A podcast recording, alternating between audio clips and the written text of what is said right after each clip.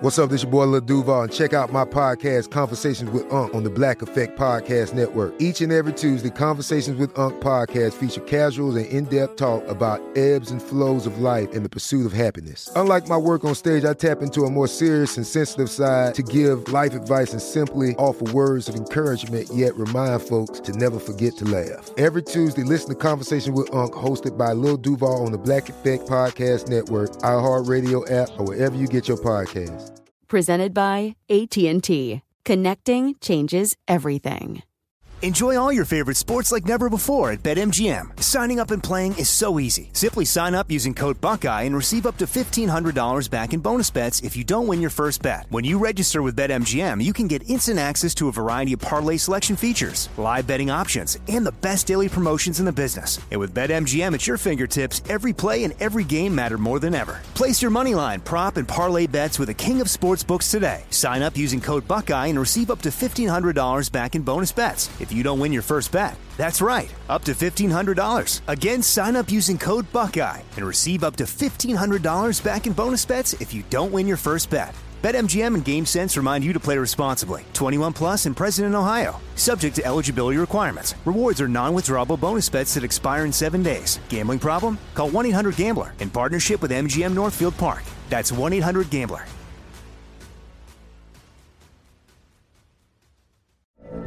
From BBC Radio 4, Britain's biggest paranormal podcast is going on a road trip. I thought in that moment, oh my God, we've summoned something from this board. This is Uncanny USA. He says, Somebody's in the house, and I screamed. Listen to Uncanny USA wherever you get your BBC podcasts, if you dare.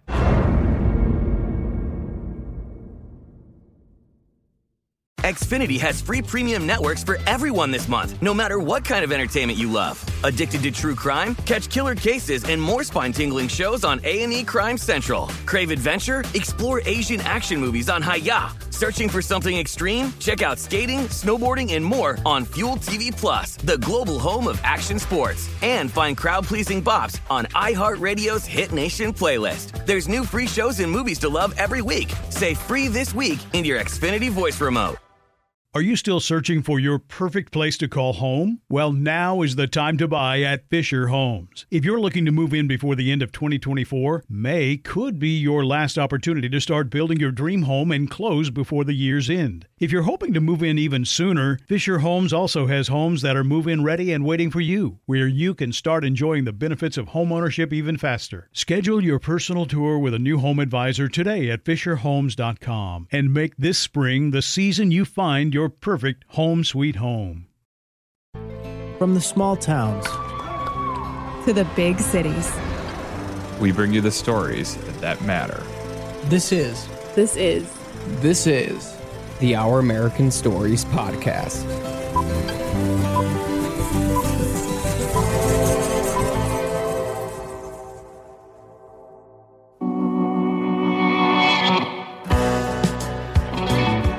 This is Lee Habeeb, the host of the Our American Stories podcast.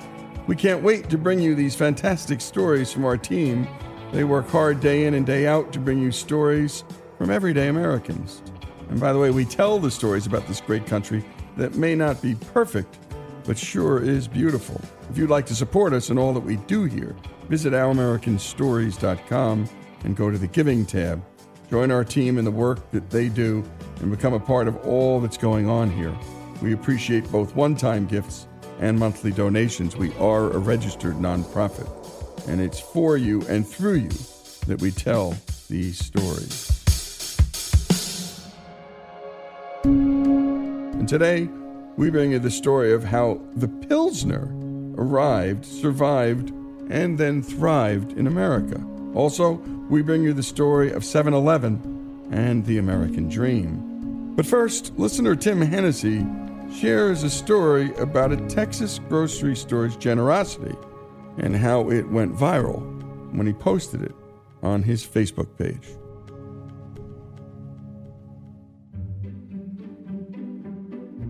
Very quick background. I'm originally from Chicago. and we lived there many years. And then we moved to uh, my wife and I, Deb, moved to uh, California in 1993 for an opportunity. And uh, it seemed like California was kind of like the heyday for California. Things were moving, things were pretty good for us there. We lived there 23 years. And then um, three or four years ago, my kids decided to move to Houston. And they basically said, you know, we just can't afford to live in California. The best we could do is get an apartment for $2,500 a month, and it was just too expensive, and they didn't want to be house poor. So they moved to Texas and tore our heart out, really, honestly. And we caught our, we found ourselves sitting in California at home. We still have a son who's in California. But we found one day we found ourselves sitting there going, What are we doing here? We have a grandson in Houston. And we kind of, you know, we love California, the beauty, the weather. It's kind of hard.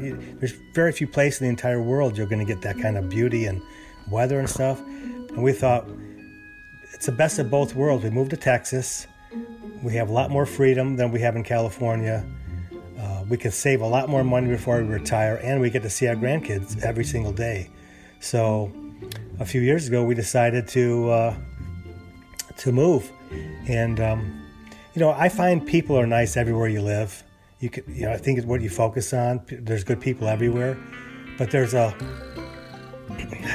it's a level of niceness in Texas the people that kind of struck us as soon as we moved here. It's almost like, why are you so nice to us? What's your agenda? And it's it's a different kind of nice. And so that kind of niceness we recognized everywhere. It's yes sir, no sir, yes ma'am, no ma'am. And there's and the people at wherever you go are just a different level of nice. Um, so right around February 20th, 21, somewhere in there, 2021, it was an historic storm here in Texas. 15 degrees or below, closer to zero a couple days uh, for a whole week. And Texas is just not built for that. When I lived in Chicago, they had snow plows, they had salt for the for the uh, roads. Here, they have they're not built for. It. They don't have that kind of stuff because it's it's rarely that cold. Usually, maybe gets down to 30 degrees. Power was going out for four days, off and on. Every couple hours, it was out hardest part was when the water went out because you're okay you start thinking to yourself okay this is getting real now how long is this water going to be out? Is this a day, two days, three days, a week? You know, you start thinking these stories of people don't have water for a month. So in between that, we had snow on one of the days, and when you get some snow that goes over the ice, it makes it a little bit more easy uh, tra- traction wise because we didn't want to drive anywhere. The roads were literally impassable. You couldn't go anywhere. You couldn't even walk on the road, You'd fall down. So we got some snow. So my wife and I said, well, we got a little, bit of a break let's go to the store. Let's get a few things for some friends. We decided to drive to a local store here called HEB. HEB is like the, the dominating grocery chain in Texas. And so we pull in. We were people were lining up. We got in the line about 50 people. We made the best of it. We were probably outside for about 20 minutes. Finally, the, the line started moving. We got in the store, and I realized why we were outside is they were out of carts probably because some were left in the parking lot with the snow and ice, and partially because there's several hundred people in the store. So we got the last of the few carts, got in, started shopping, and about 10, 15 minutes into shopping, the lights went out. And you literally could hear it go, oh, here we go again. And and so we looked around at each other. It's like, well, let's just keep shopping until we're told not to shop. In the back of my mind, I kept thinking, they're going to come along pretty soon and make us leave. I was hoping they weren't just going to kick us out and we have to leave our stuff there, but I kind of half expected that. So we shot for about 10, 15 minutes, and my wife was going to, oh, she's, oh, I forgot the bananas. So she, we started going that way. That's when one of the employees came, came along and said, hey, folks, would you mind going to the front and we'll get you checked out as quickly as we can. We have a process for this, so don't worry, we'll get you out here as quickly as we can. So, of course, we go up and we get in line, and it's probably 10, I would say 10 to 12 people in front of us. Most people had full baskets, bunch of people behind us. I don't know, maybe 10, 12. I didn't really look, but there's a ton.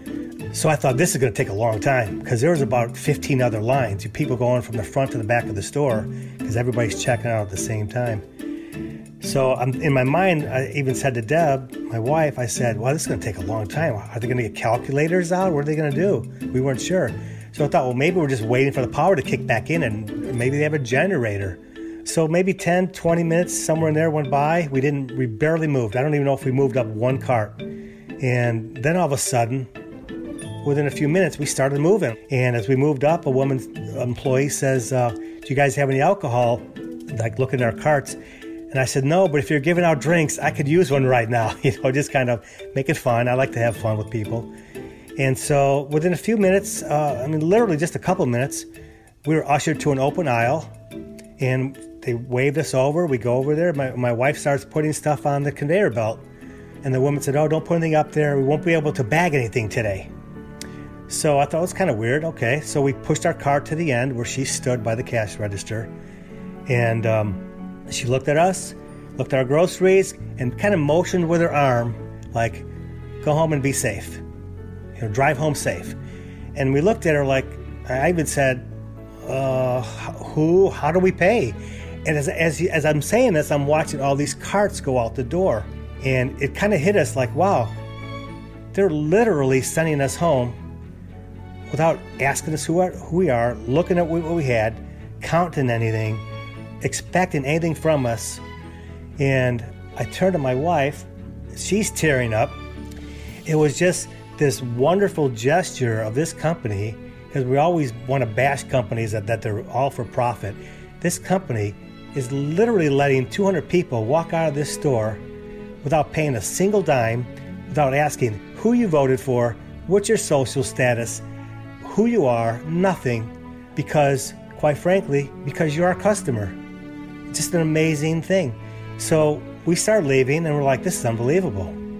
And we, we get to the, the door, and there's about eight to 10 other employees standing there and kind of greeting us. It felt like a wedding. Like, okay, everybody go home, be safe. They're waving at us and it became like a festive mood.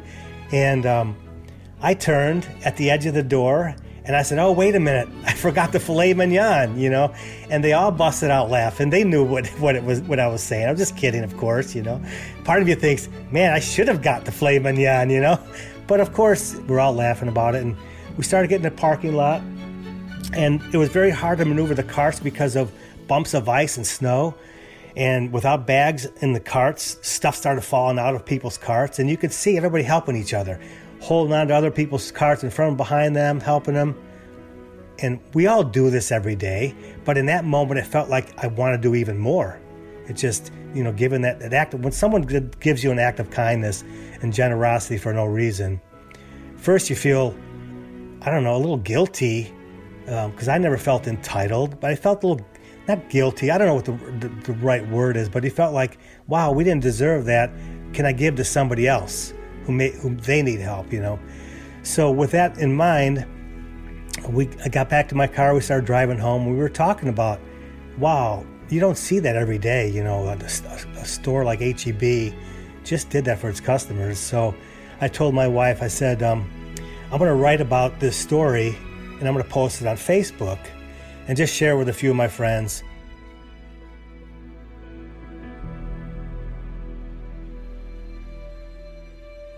This last year, we've gotten bombarded with nothing but bad news. And maybe even the last decade or two, it just seems like we get more and more bad news. And because I just saw that as this is the America that I know and love. And that's what I was going to title the story. This is the America I know and love. Not the stuff you see in a newspaper on the news all day, you know, all the time. So, uh, and my wife was thinking about it for a second. She said, "Why don't you just call it the heart of America?" And I just liked what she said. It just hit me. I said, "You know what? That's what I'm going to call it." Because it kind of is more succinct. This is the heart of America. It truly is. So then she said, You know, I took, Tim, I took a picture. And I said, You did? She goes, Yeah, I didn't really want people to know I was taking it.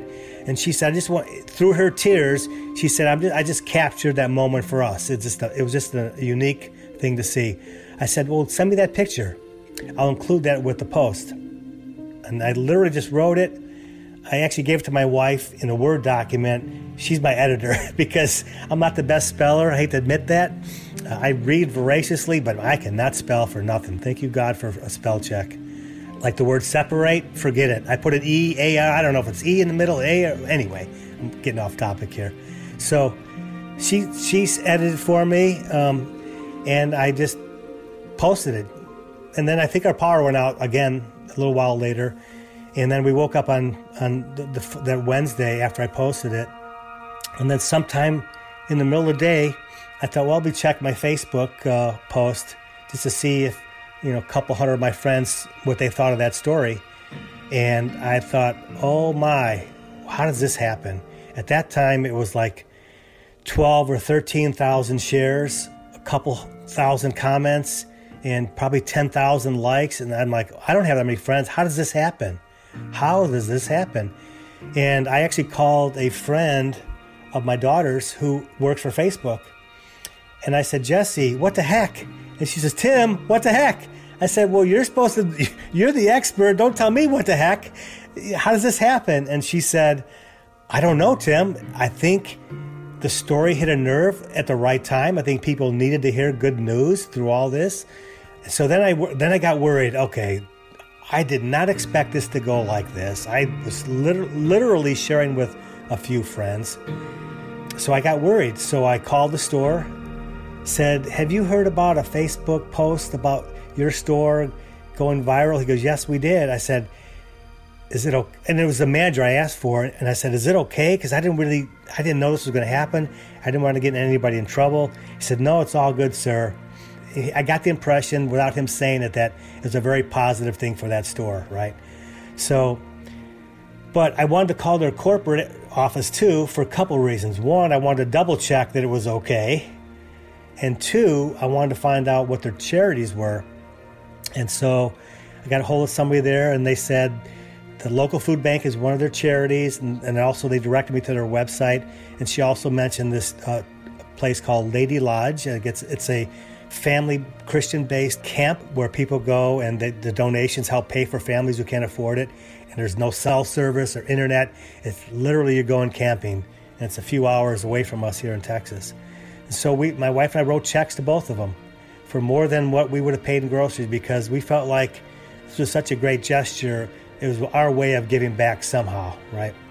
But the next day, that story just kept getting bigger and bigger, and it was over 30,000 shares, 3,200 comments, more likes than I could ever count.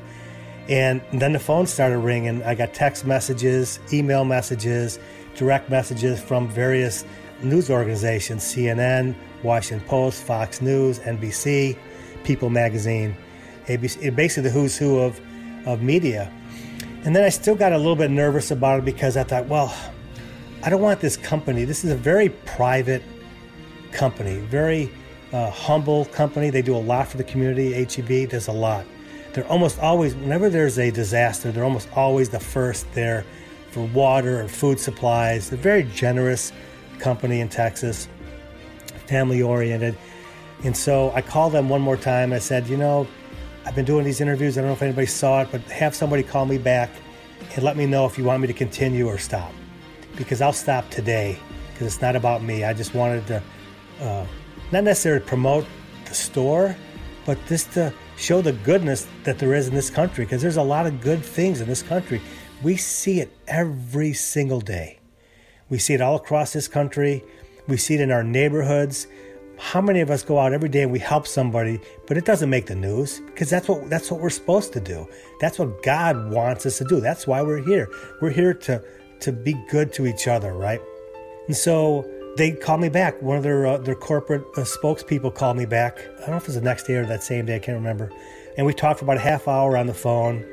And he said tim he goes let me just tell you something. He goes we're not going to stop what you're doing. We love what you're doing. We're, we're getting a lot of phone calls right now about if that story is true or not. And all we do is tell them, yes, it happened, but that's as far as they go. And basically, because they don't want to toot their own horn. They could easily they could easily point to their back and go, look at the name of my back of my jersey. This is HEB, aren't we great? But that's not what they want to do. That's how great of a company they are. Oh, I wanted to add one more thing. So, and this is for my wife, so I have to give her credit. This is my wife, Debbie. Um, I have to give her credit for this because this is her, she says this all the time. And that's why she took that picture too.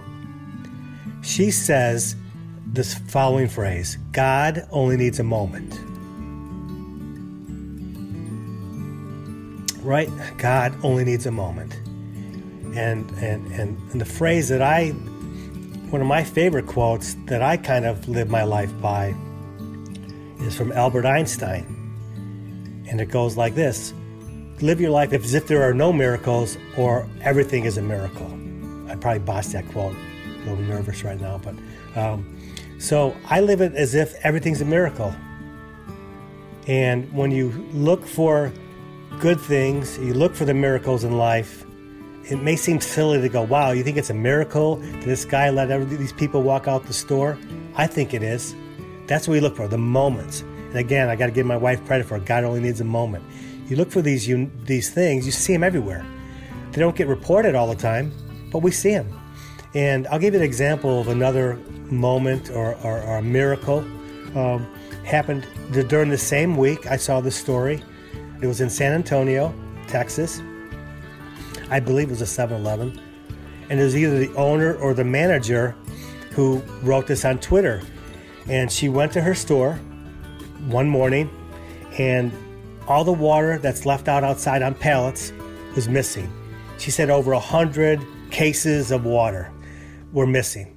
And she thought, well, I guess people needed water because we're having issues, so she understood it and she goes to open the door of the 7-Eleven, and there on the floor was $620 in all kind of different denominational bills.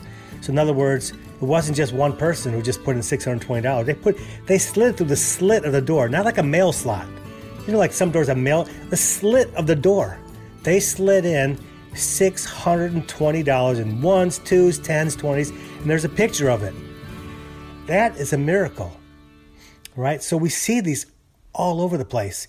And, and, I'll give a couple other examples. I don't know if this is a, a great example, but in my neighborhood, um, and probably all across Texas, people were out walking, uh, driving when we could, going house to house, checking on people. How are you doing?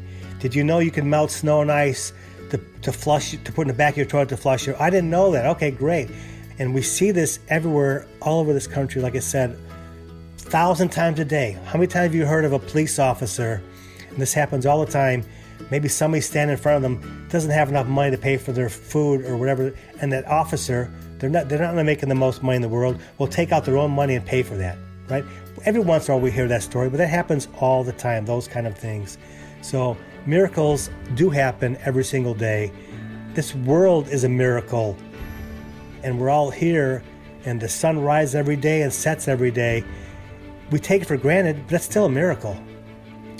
You know, when I go turn the lights on now, I think twice about it because we didn't have it for a few days. When I turn the faucet on, I think twice about it now. A week ago, it was like not even in your mind.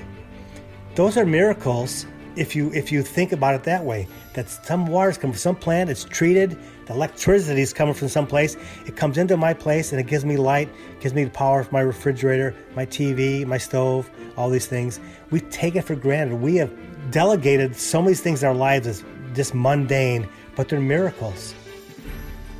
And you've been listening to Tim Hennessy. And by the way, we didn't hear from his wife, Debbie, but my goodness, that line of hers, God only needs a moment. So true. And his, that miracles are everywhere. And that is true too. The heart of America. He's right about this. We are bombarded with bad news. And this is the America we know and love. And by the way, if you love what you're listening to and to the stories we bring you every week, give us a five star rating. It really helps us out, whatever platform, Apple Music, or any other kind that you listen to us on. And by the way, we encourage you to send your stories to us that's what Tim did. And we have so many of our favorites that come from you, the listeners. Send your stories to OurAmericanStories.com. That's OurAmericanStories.com. And click on the Your Stories tab. We can't wait to hear them. Up next, the story about the Pilsner. Tom Acitelli, author of Pilsner How the Beer of Kings Changed the World, tells the story of how an experimental drink in the Austrian Empire became America's favorite drink.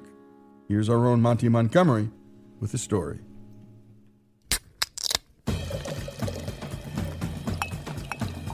We Americans enjoy our beer. In 2018, we consumed about 6.8 billion gallons of it. And by far the most popular style we drink is Pilsner. Here's Tom Acitelli, author of Pilsner How the Beer of Kings Changed the World, with more. Pilsner is the dominant style of beer in the world and has been for well over 100 years. All the major brands you can think of Budweiser, Bud Light, Miller, Miller Lite, Heineken, Pabst are based on Pilsner or imitations of the Pilsner style. They're everywhere. They're, you know, every grocery store, bar, gas station, bodega, you name it. It's Pilsner. It was first made in a small, what was then a sort of a mid-sized city of the Austrian Empire called Pilsen, and what's now the Czech Republic. The local aristocrats in Pilsen who had the right to brew and sell beer locally they were getting tired of their beer, their local beer, getting beaten out of the marketplace by beers from Bavaria just over the border. So the aristocrats in Pilsen are like, we're tired of losing market share to these guys, these Bavarians making these lighter, better beers. So we got to co-opt what they're doing, right? So you can imagine, you know, they, they, they literally have meeting meeting after meeting memos and, and, and, manifestos about how to compete with Bavarian beer and knock it out of the marketplace in Pilsen.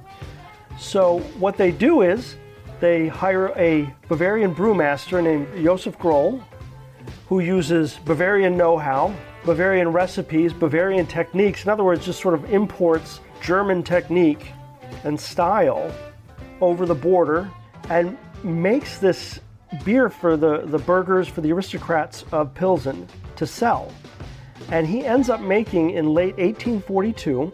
Now it's lost to history whether Groll himself intended for this to happen, but the specific ingredients he used and the water quality, the local water quality, which was very important to brewing then as now, turned out the lightest looking beer anyone had ever seen up to that point. Before that, beer for millennia is dark and it's thick and it's rich. It's like liquid bread, and they weren't the color of sunshine. Pilsner was. This lager made in Pilsen in 1842, you know, it looks beautiful, right? It, it's bubbly, it's clear, it's uh, crisp when you taste it. It's, it's a beer that's unlike any, anybody has ever seen. Right from the get go, Pilsner is extremely unique. And it quickly grows in popularity, first in the Austrian Empire, then in Central Europe, and then basically uh, all you know all over the world to the present day. It picked you know the best time to be born and the best time to leave home because it's born in this kind of supernova of technological change and political change, especially in Europe. The technological change, you know, is, is everything from the mass production of glass, which had never happened before in, in the history of humanity, because Pilsner looks great in a glass, it looks great poured, it looks great in glass bottles. The technology for fighting bacteria and infection, which can be deadly to beer and deadly to beer sales, comes along around at the same time. Brewing techniques, temperature measurement, all that is sort of blossoming around the same time as, as Joseph Groll is doing those first batches of Pilsner and Pilsen. And then you also have stuff like the railroad for better shipping. The first mechanical refrigeration starts up because Pilsner, like most lager beers, unlike ales, tastes better cold. It's easier to preserve them too. But the political change is really what spurs Pilsner's story from sort of a local legend to you know worldwide fame. There's all these revolutions and counter-revolutions in Europe, and Uh, a lot of Germans and Czechs fled the turmoil. They were done with these wars and fighting, and they settled in the United States. A lot of them. There were there were about a million a million Germans emigrated to the U.S. in the 1850s alone. They find the most opportunity farther inland, so they settle in cities like Chicago, Milwaukee, St. Louis. They take their preference for lighter lagers and lighter colored lagers and lighter tasting lagers to the United States. And of course, the dominant style by then is Pilsner. And so that's how it spread basically. Anywhere you had Germans in the mid to late 19th century, you were going to have beer, and the beer was overwhelmingly going to be Pilsner. Wherever Germans go, they bring this, this Jones for the lighter lager. And with the winds of the Industrial Revolution at their back, these immigrants created some of the most recognizable names in the beer industry today, including Anheuser-Busch. Eberhard Anheuser and Adolphus Busch were father in law and son in law, and they became business partners. Adolphus Busch basically rescued his father in law's business. He had a brewery that was failing, right? So after the Civil War in the early 1860s, Adolphus Busch begins to build the Anheuser-Busch Brewing Company into this mega conglomerate. And he does it largely behind a recipe for a Pilsner imitation that he gets via a business partner of his who had been traveling in Europe and knew of the popularity of this lighter colored, lighter tasting lager called Pilsner. Brings it back to Adolphus Busch, says, Can you make this for me? He does, and he eventually acquires the rights to it. They name it after a Czech town called Budweis or Budweiser, and that becomes just a sensation from the late 1870s onward.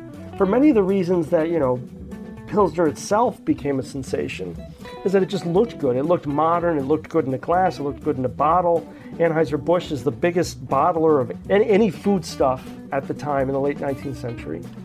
And it just takes off from there. I mean, I, I don't, you know, th- there was sort of an arms race in the late 1900s between Frederick Pabst and Adolphus Busch to have kind of the biggest brewery in the US and perhaps the world. And they were both racing each other with Pilsners. In Busch's case, it was Budweiser. In Pabst's case, it was uh, what we you know now know as the Pabst Blue Ribbon. Because of this arms race, they uh, end up just sort of sweeping all before them, competition-wise, and end up as you know the kings of brewing by 1900, by you know the 19 teens, and because of that, because of that race, Pilsner gets more and more ubiquitous and more and more unavoidable and increasingly on the radar of temperance advocates wanting to end the sale and consumption of alcohol in the US. Back into the 1900s, right, there's a, sort of a movement to improve the United States. You know, in many, many cases, well intentioned. Uh, and one of the ways to improve it is to, to cut back on overconsumption of alcohol. Now, the US in the early 1900s was not a beer country, it was whiskey, whiskey and cider and Americans drank a tremendous amount compared with the rest of the world. European visitors who chronicled their visits to the US always noted how much and how frequently Americans drank. So there was an understandable temperance movement to sort of slow things down. Then what happens is you have this mass immigration of Germans, and they bring with them a different way of drinking and a different type of drink. They bring lighter lagers, which are much, much lower in alcohol than whiskey and they drink it in beer gardens, and the beer gardens are family affairs. And Germans are still, you know, despite the fact that they drink this beer, noted for their industriousness and their hard work. So it sort of clashes with what the temperance advocates have been telling people for decades. That if you drink, you know, you're going to be derelict and desolate and, you know, uh, not contribute, you're not going to get up for work the next morning, etc., etc. German Americans disrupt this narrative. And so the temperance movement has to turn its efforts toward combating beer as well. And they also have to turn their efforts toward combating the brewers behind the beer. And they have a very tough time of it, but they get a boon from World War I. America's enemy in World War I, of course, was the German Empire. So the temperance advocates seize on American skittishness about German culture. War ends in late 1918 Prohibition passes in 1919, takes effect in 1920. I don't think it would have happened with the speed it did without the war and the anti German feelings that the war engendered. It's a, just a fascinating slice of life and culture when you realize what happened over those 70 years, you know, and, and how Pilsner and beer is right in the middle of it.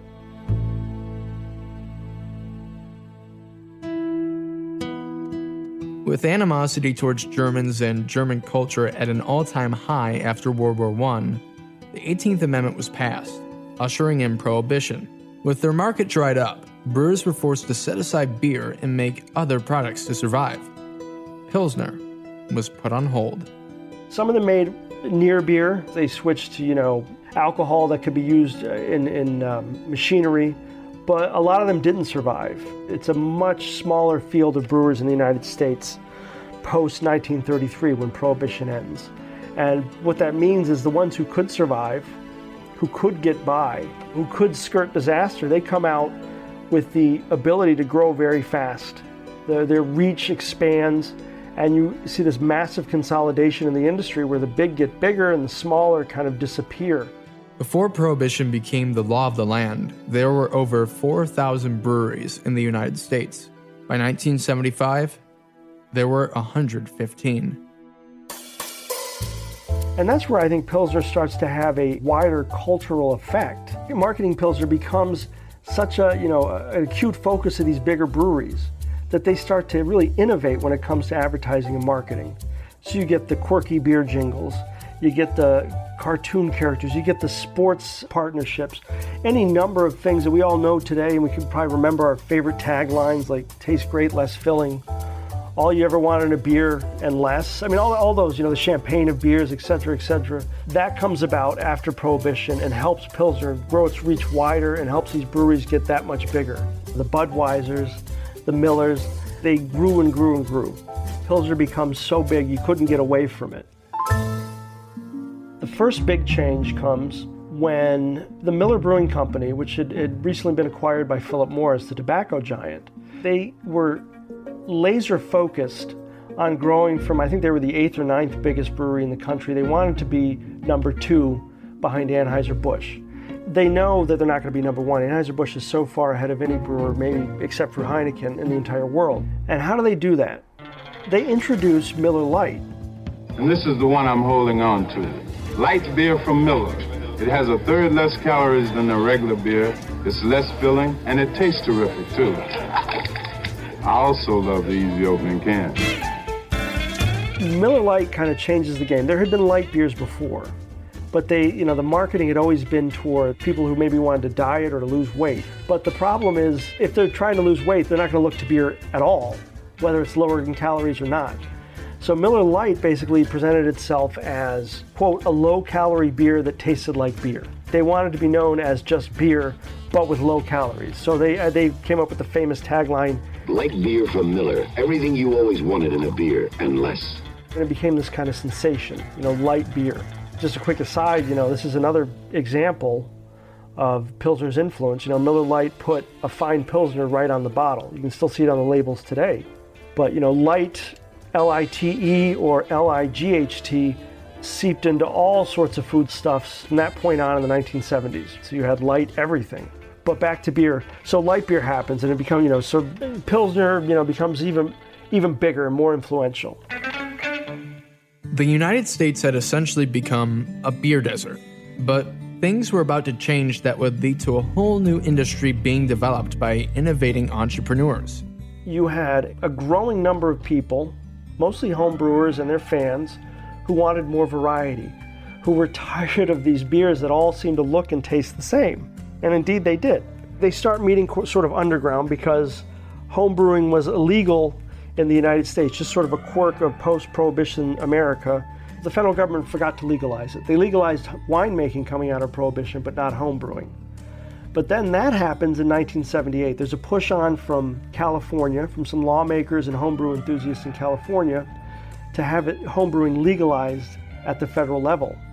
That happens in 19, early 1978 and takes effect in 1979. But what does that do? That sort of brings these homebrewers out of the shadows.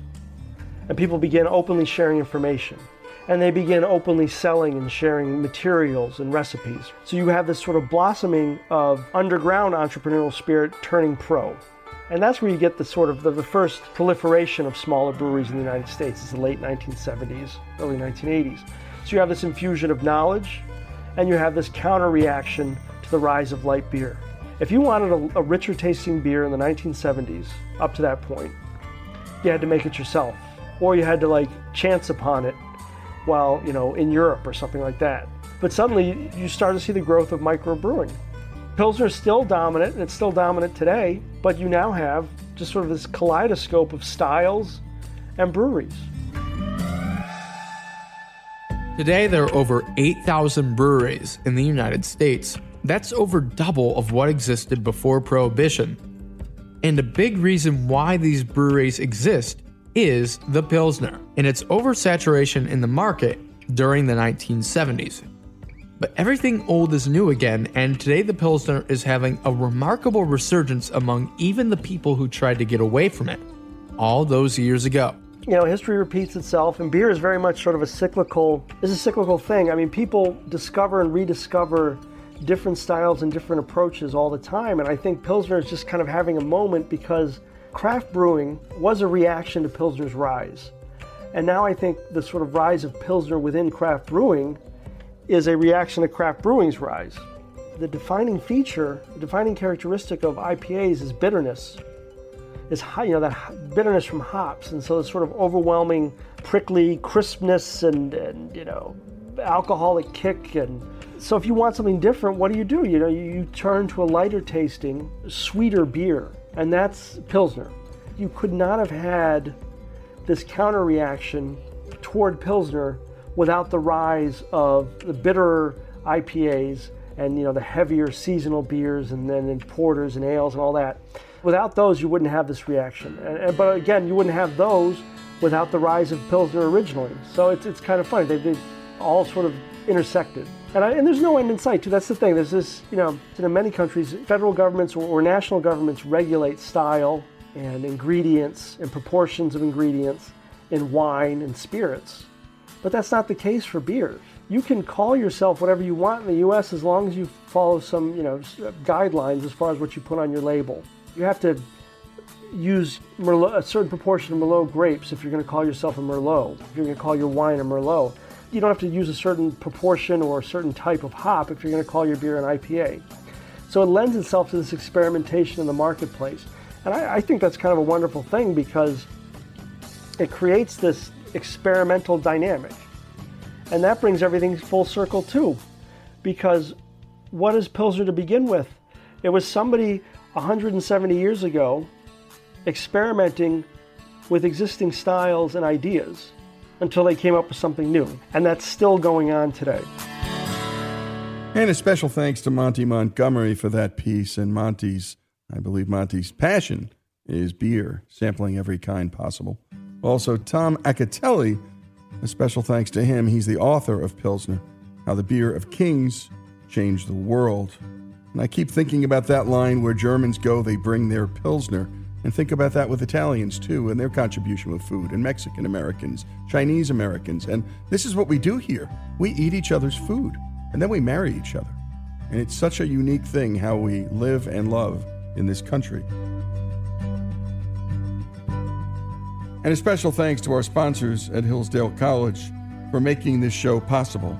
And all of our history stories, particularly, are brought to us by the great folks at Hillsdale. And if you want to take part in some great, great college courses, you need not go to Hillsdale.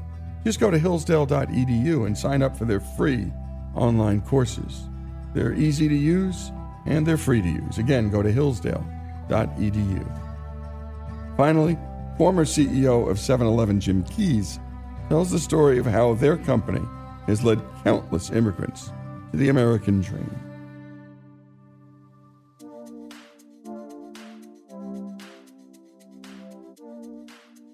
Around the time the company filed for bankruptcy, I went to my mentor at the time, the person who had encouraged me to come to 7 Eleven, a guy named John Thompson. He was the son of the founder of 7 Eleven. 7 Eleven started in 1927 with an ice house, an ice dock in Oak Cliff, just south of Dallas. And it was selling 50 pound blocks of ice to people to put in their, uh, quote, their ice box.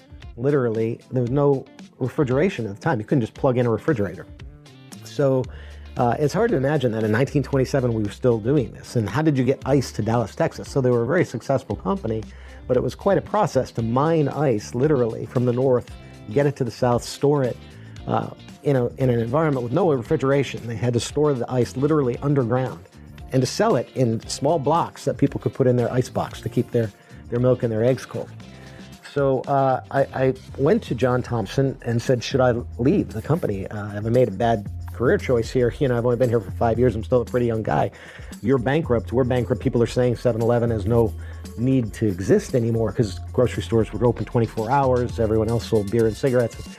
And he said, That's precisely the problem. He said, If you go back, he said, I'll just tell you what my daddy told me the story of the Frigidaire being invented sometime around 1928. He said here we were sold, selling ice. And we would have gone out of business by 1930. But my uncle Johnny Green, he said, started asking customers what they want. And what they told him was, we don't come here for the ice, we come here for the convenience of buying ice from you, or how else are we going to get ice, right? So you make it convenient. Well, now we've got Frigidaire. We don't need ice anymore. We've got our own refrigerator to keep things cold. Why don't you sell us things to put in that more conveniently than having to run to the grocery store? And so they did. So that literally was the birth of the first convenience store, 7 Eleven, um, that was called U-Totem at the time. And, uh, and they emerged from there. John's lesson to me was that he said, Jim, if you dial forward to 1990, 1991, we've gotten ourselves to the point now where we sell beer, soft drinks, and cigarettes because those things used to be more convenient to buy here than somewhere else.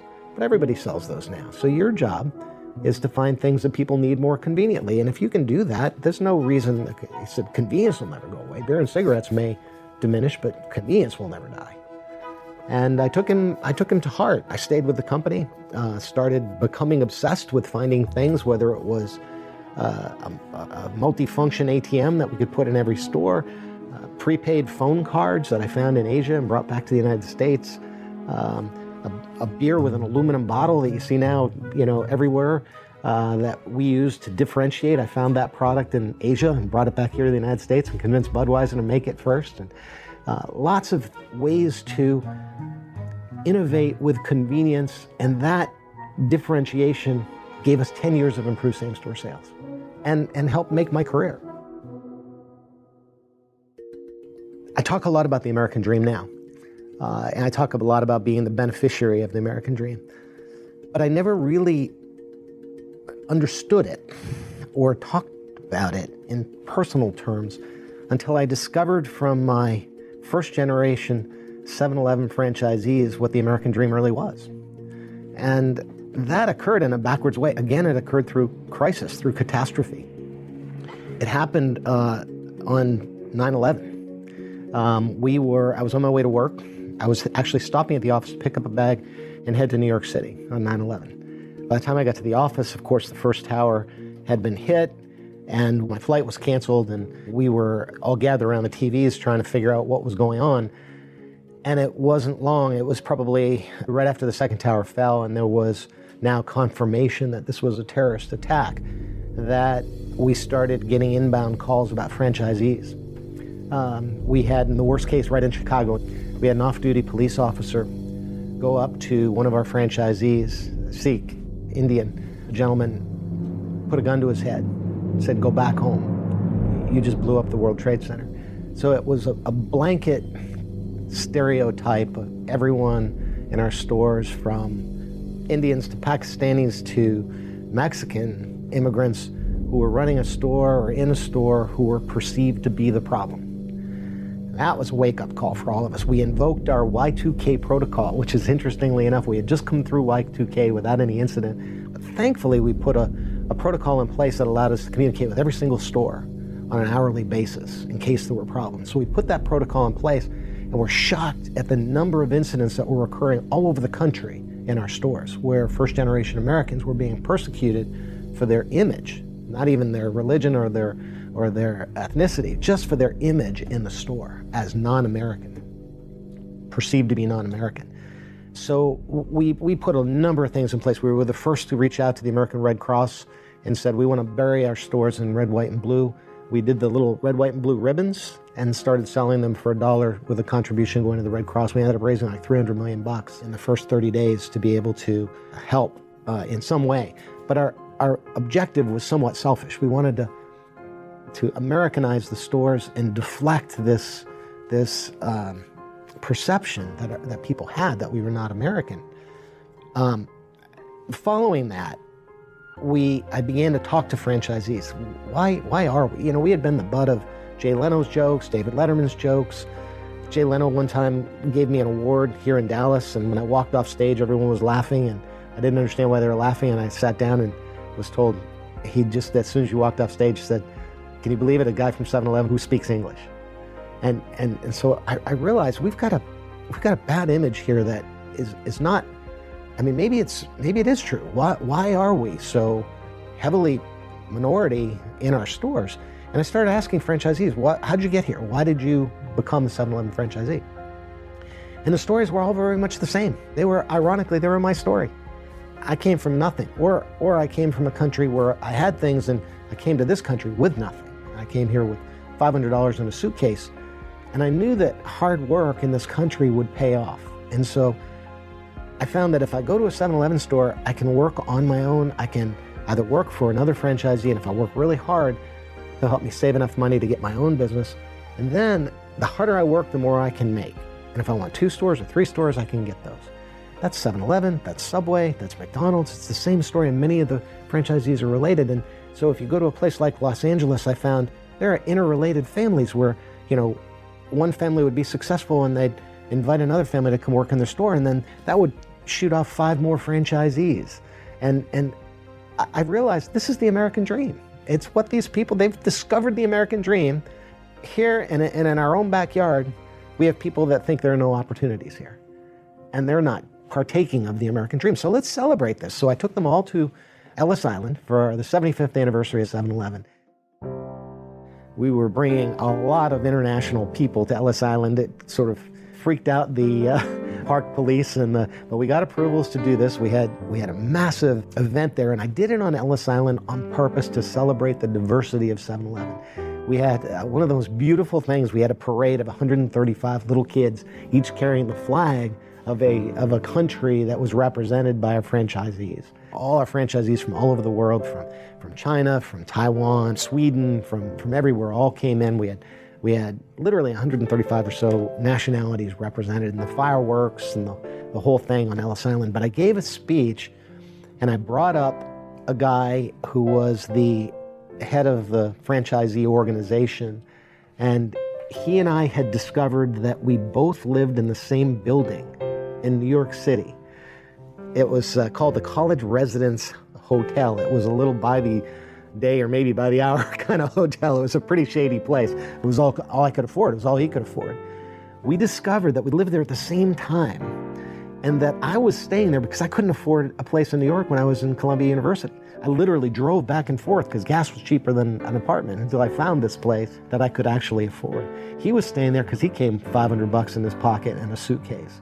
So here we were, two very poor individuals with different paths. I went to Columbia University, ended up at 7 Eleven, became CEO of the company. He stayed in that franchise store, got a second store, a third store, became franchisee of four or five stores on Long Island. He was ironically making more money than I was at the time. But those are two exact outcomes celebrating the American dream. We both told our story on Ellis Island celebrating the American dream. Both different paths, but both classic examples of the American dream. My favorite franchisee story at 7 Eleven. And what a beautiful story. And we're talking about Jim Keyes. And we're talking about franchisees and the American dream. 20% or more of all businesses are, by the way, franchisees and franchisors. This new way of doing business that America invented. Well, it's just so much of our economy. And that immigrant story that he tells, well, I know it's my family's story. A Lebanese immigrant comes and opens an embroidery factory, and an Italian immigrant opens a pizza parlor that turns into a restaurant. And this is the American dream. Both of them had trouble with the language, and then the next generation did. Both of them looked different and sounded different than other people, but Americans, we always work that out. A beautiful story, particularly going to Ellis Island. If you ever get a chance, do it. And go on July 4th. It's very special. Jersey City has induction ceremonies every year on July 4th, Jersey City, New Jersey, uh, and it is massive and it is beautiful. If you've missed any of our previous podcasts, do yourself a favor, go back and listen to them. We've covered the story of J.C. Newman, America's oldest family owned premium cigar company, a story about life before the FDA, and also the story of a busy mother of six who decided to befriend a retired cop plus so many more. Thanks again for listening. I'm Lee Habeeb, and this is the Our American Stories podcast.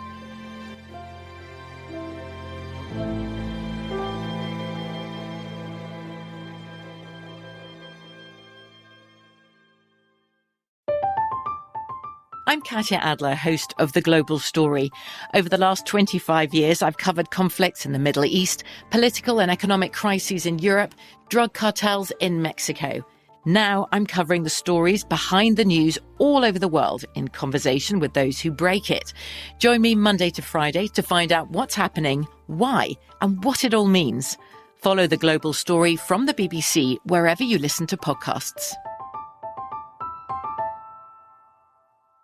Xfinity has free premium networks for everyone this month, no matter what kind of entertainment you love. Addicted to true crime? Catch killer cases and more spine-tingling shows on A&E Crime Central. Crave adventure? Explore Asian action movies on Hi-YAH. Searching for something extreme? Check out skating, snowboarding, and more on Fuel TV Plus, the global home of action sports. And find crowd-pleasing bops on iHeartRadio's Hit Nation playlist. There's new free shows and movies to love every week. Say free this week in your Xfinity voice remote. Are you still searching for your perfect place to call home? Well, now is the time to buy at Fisher Homes. If you're looking to move in before the end of 2024, May could be your last opportunity to start building your dream home and close before the year's end. If you're hoping to move in even sooner, Fisher Homes also has homes that are move in ready and waiting for you, where you can start enjoying the benefits of homeownership even faster. Schedule your personal tour with a new home advisor today at FisherHomes.com and make this spring the season you find your perfect home sweet home. If a new house is on your wish list in the next five years, grow your savings faster and experience your dreams with an Ohio Homebuyer Plus account from Kemba Financial Credit Union. A savings account specifically designed to save for a new home where you can earn 7% APY, a $500 matching bonus, and a $1,500 mortgage closing cost credit. Learn more at Kemba.org. Offer expires March 31st, 2025. APY equals annual percentage yield. Restrictions apply. NMLS 292230. Equal housing lender. Federally insured by NCUA. Hey guys, it is Ryan. I'm not sure if you know this about me, but I'm a bit of a fun fanatic when I can. I like to work, but I like fun too. It's a thing. And now the truth is out there. I can tell you about my favorite place to have fun Chumba Casino. They have hundreds of social casino style games to choose from, with new games released each week. You can play for free anytime, anywhere. And each day brings a new chance to collect daily bonuses. So join me in the fun. Sign up now at chumbacasino.com. No purchase necessary. Group. Void were prohibited by law. See terms and conditions. 18 plus.